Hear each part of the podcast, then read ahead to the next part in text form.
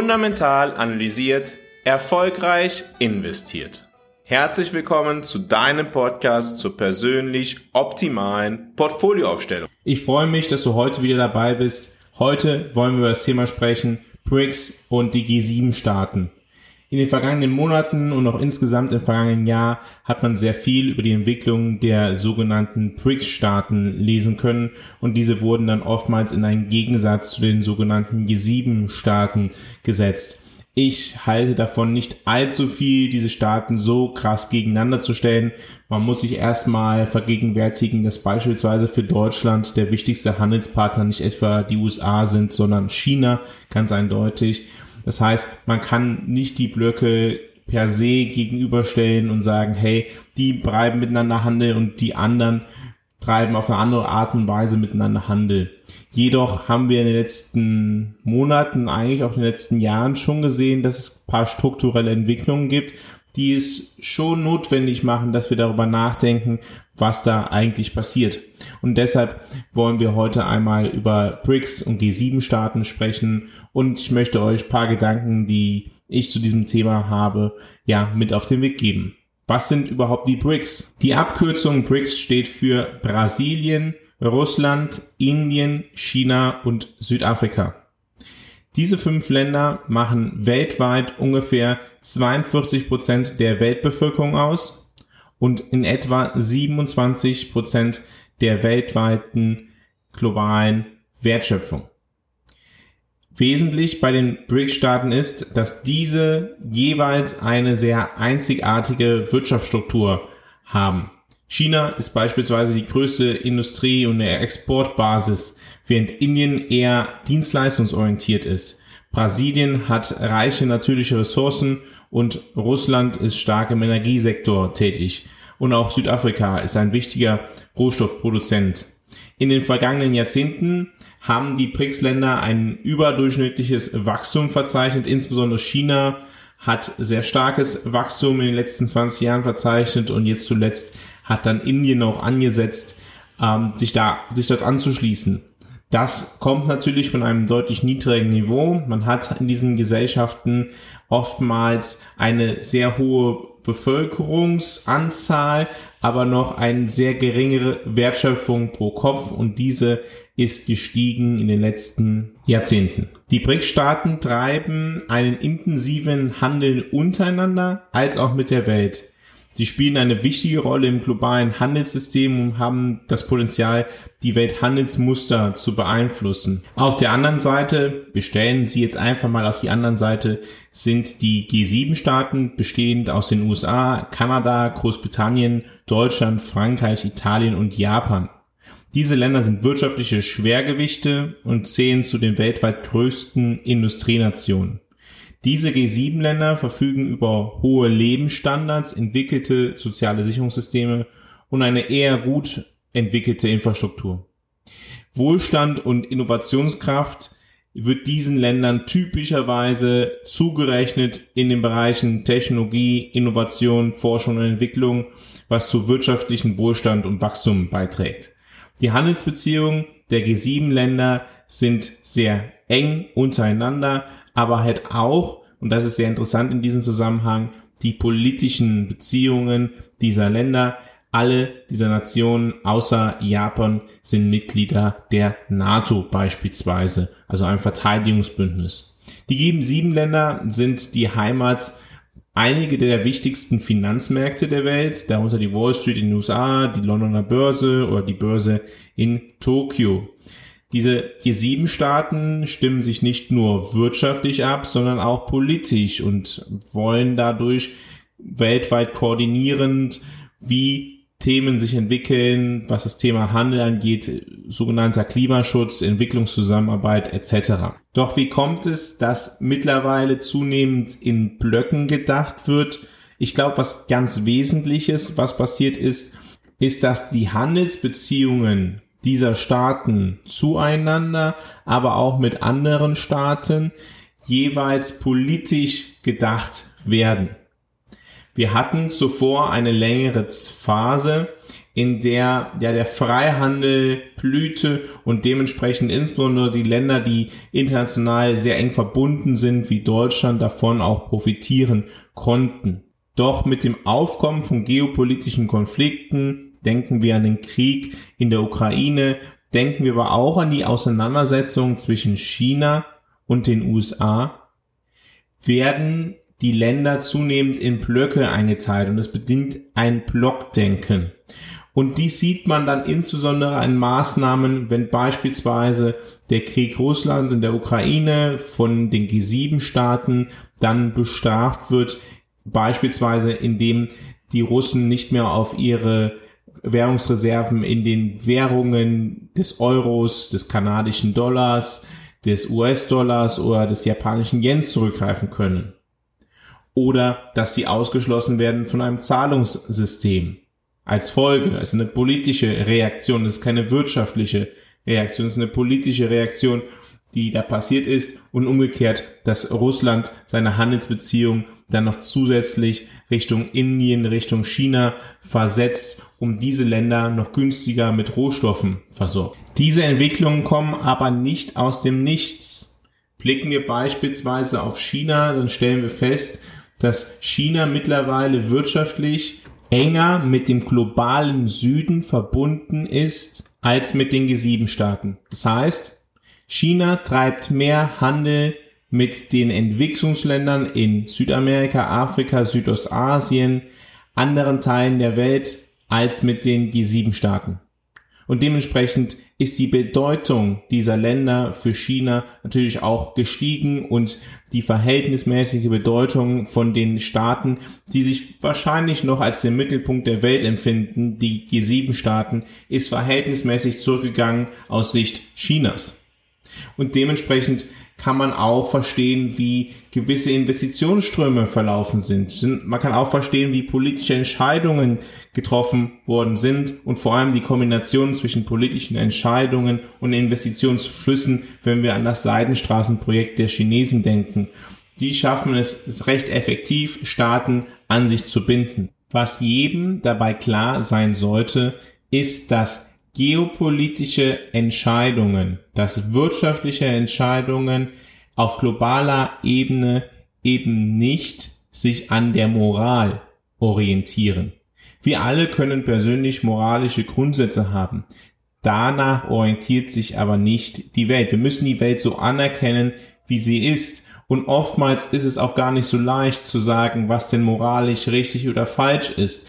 Denken wir doch beispielsweise an den Fall Indiens. Indien ist das bevölkerungsreichste Land der Welt.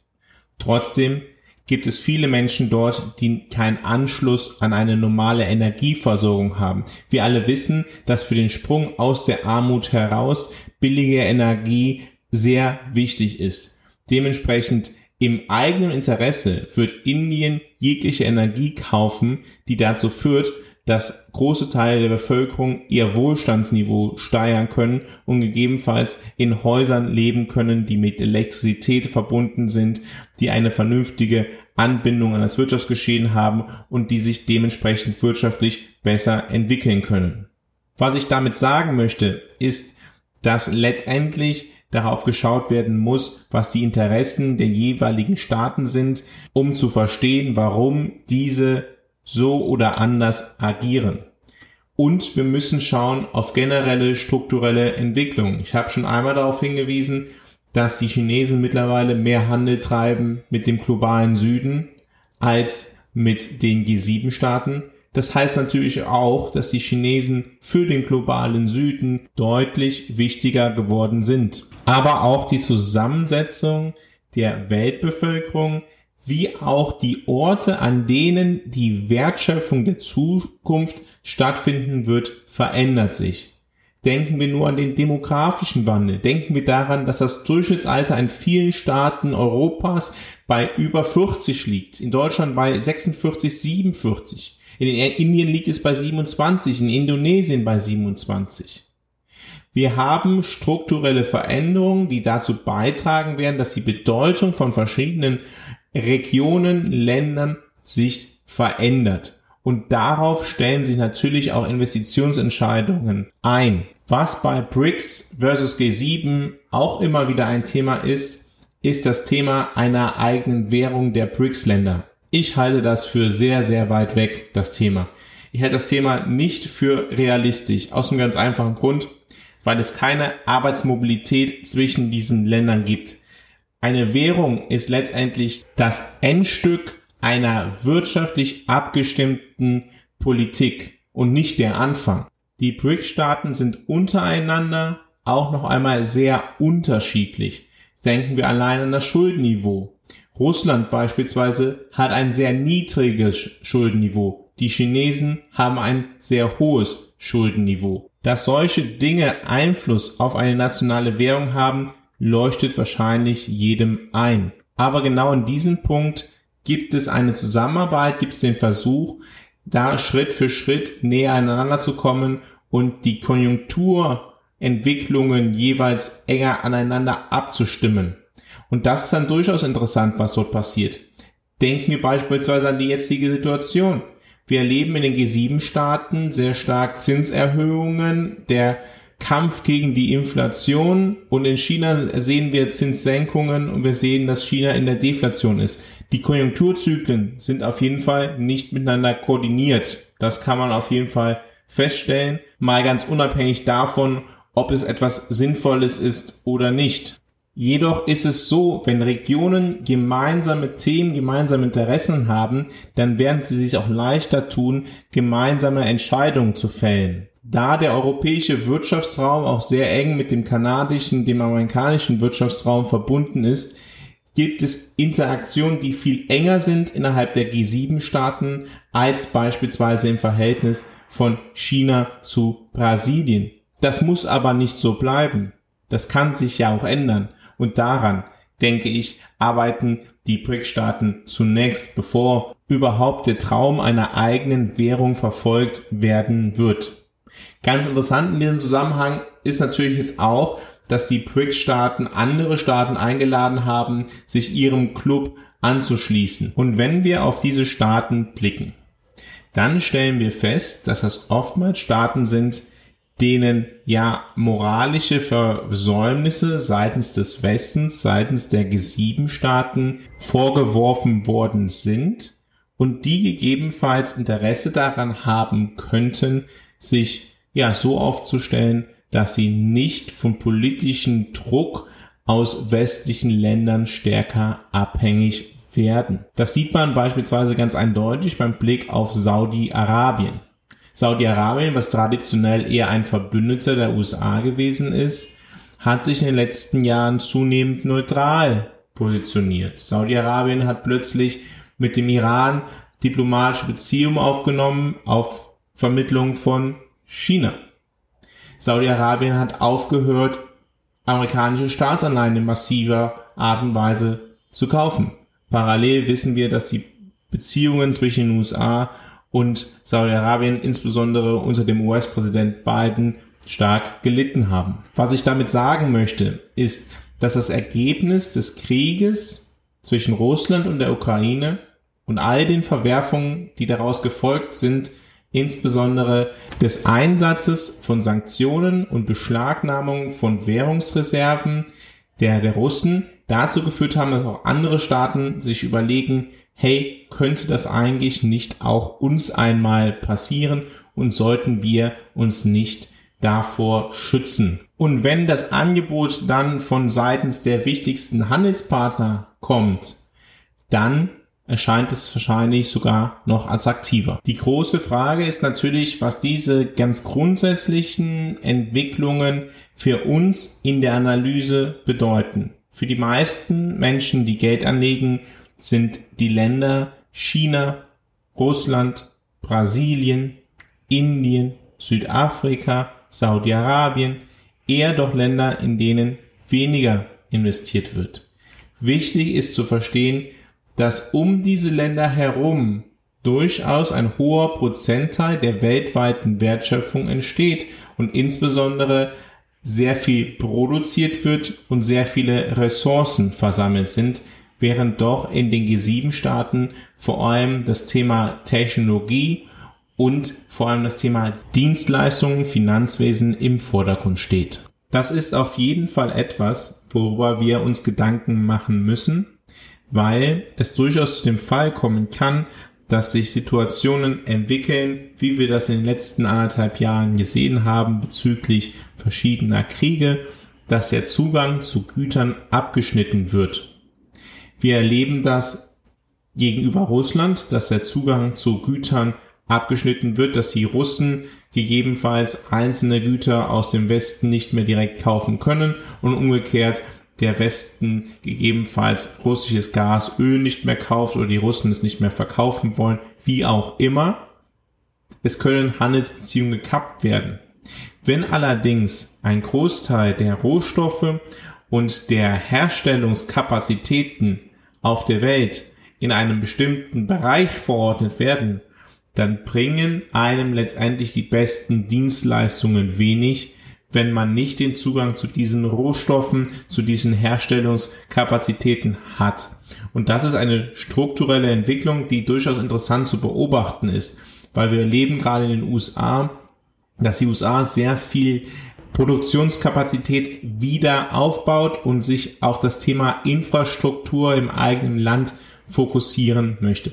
Wie können wir denn davon ja, profitieren von dieser Analyse. Wir können beispielsweise sagen, wir wollen unsere Risiken diversifizieren. Wir wollen auch Regionen in unser Portfolio einbinden, in unsere Geldanlage einbinden, die dieses Thema mit umfasst, damit wir dieses Thema mit umdenken. Und dazu gibt es tatsächlich auch Optionen.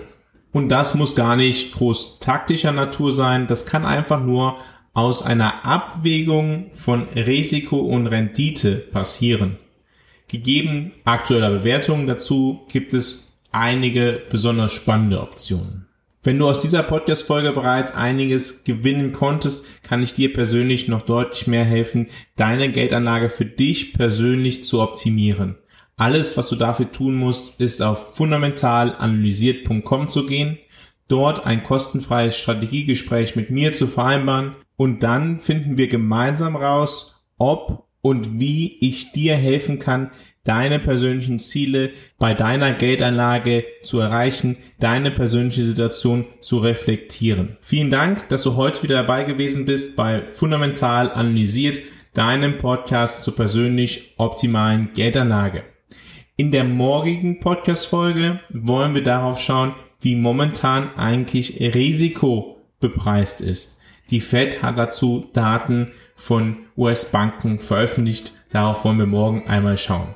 Vielen Dank, dass du heute dabei gewesen bist und bis morgen verbleibe ich wie immer mit einem fundamental analysiert, erfolgreich investiert.